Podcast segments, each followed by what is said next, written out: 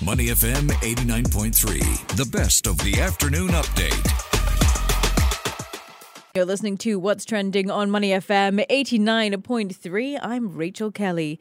Now, supply chain shocks and rising inflation have left an estimated 828 million people worldwide going hungry this year. Take a minute to just digest that number because you'll want to think about this as well that cities are expected to be responsible for around 80% of global food consumption by 2050. That's according to the latest study by the Resilient Cities Network and consultancy Arup. Now, think about this less than 2% of food waste is captured and circulated back into the ecosystem. So there has to be some kind of solution here to match that food waste or to reduce the food waste and tackle the hunger that we're seeing globally. This is all part of how smart cities can help to combat issues such as climate change. We're joined on the line now to discuss this further with Karen Cocker, co chair of Arup. Karen, thank you so much for joining us today. Great to be joining you, Rachel. So let's talk about that number. I was shocked. Just 2% of food waste is circulated back into the ecosystem. It seems that we're quite far behind when it comes to tackling this issue, doesn't it? Look, it really does. And I think as we are facing, you know, global population increase, so we have on the one hand, um, you know, not enough food mm-hmm. to feed our people, and we have significant numbers of people, you know, 150 million urban residents who face food insecurity around the world. And then the other other hand, we have so much waste. So 2.8 billion tonnes of organic waste a year, which is producing significant greenhouse gas emissions. So you're absolutely right. I mean, this this is an opportunity and a problem that we really must um, tackle. And I think in solving one of the problems mm-hmm. around the greenhouse gas emissions, we can actually address, you know, the food insecurity part of the equation as well. That's right. And I think the study also highlighted that food waste alone accounts for 10% of all global greenhouse gas emissions. So, what role then do smart cities play in combating these issues? The white paper that we published, um, which, as you say, we developed um, with with our partner Resilient Cities Network, mm-hmm. it does actually um, produce some opportunities and different ways that we could tackle this. So, it's things like in our cities, how do we improve waste separation? How do we um, locally produce and distribute our food? And actually, I think the other big part is actually how do we change mindset? Mm-hmm. So, thinking thinking about food waste rather than a waste product, it's actually a resource that we must, you know, actually care for and look for ways to use in other, you know, in other ways, whether that's feeding people whilst also reducing our greenhouse gas emissions. Let's talk about bigger picture now, though, Karen, because it's not just food, as it? Cities are responsible for more than two thirds of global emissions, and they're really at the front line in this fight against climate change. You've been involved in a number of very large projects. Talk to us about the role that buildings play in tackling this issue. Yeah, no, look, absolutely. I mean, you know, increasing our populations living in cities, and as you say, 70% of carbon emissions, 60% of resource use, and 50% of global waste, um, you know, is currently through our cities. So I think um, buildings and the construction industry has a significant role to play mm-hmm. and produce over 40% of those emissions. So we are looking at our buildings, and I think decarbonisation is a big um, current focus topic around okay. the world because we know we have climate change and addressing decarbonisation is part of that. So we made a commitment at COP26 to undertake whole life cycle carbon assessment on all of our buildings projects.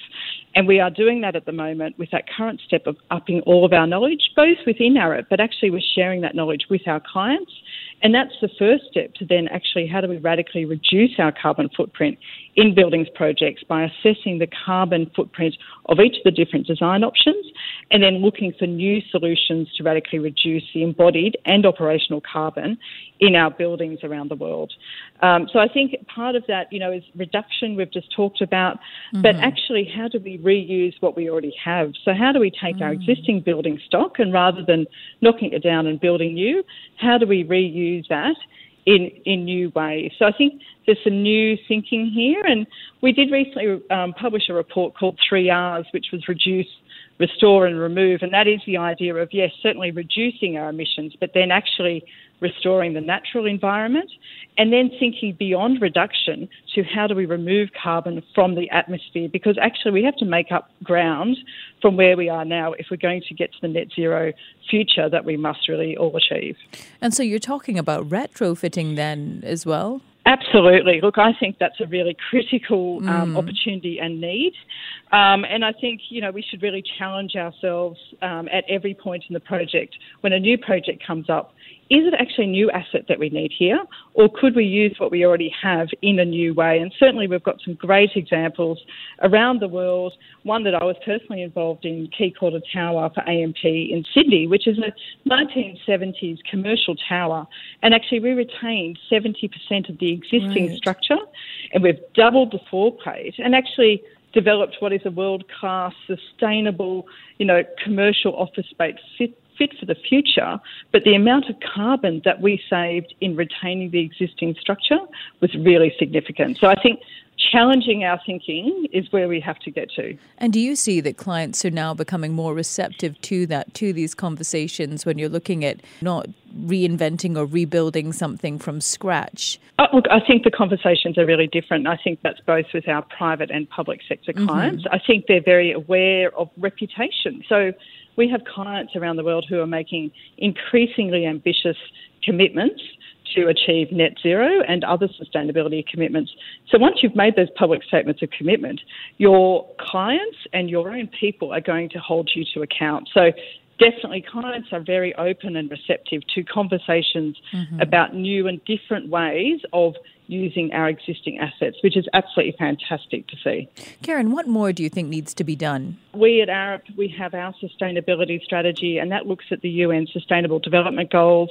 And I know that the Singapore plan, um, Green Plan, also uses the UN SDGs as a basis for that plan, and that really challenges us to broaden our thinking about sustainable development beyond those current topics of energy, water, and waste, to be thinking about, on the one end, environmental impact, biodiversity, and the opportunities through nature based solutions, which I know is something that Singapore is very active in.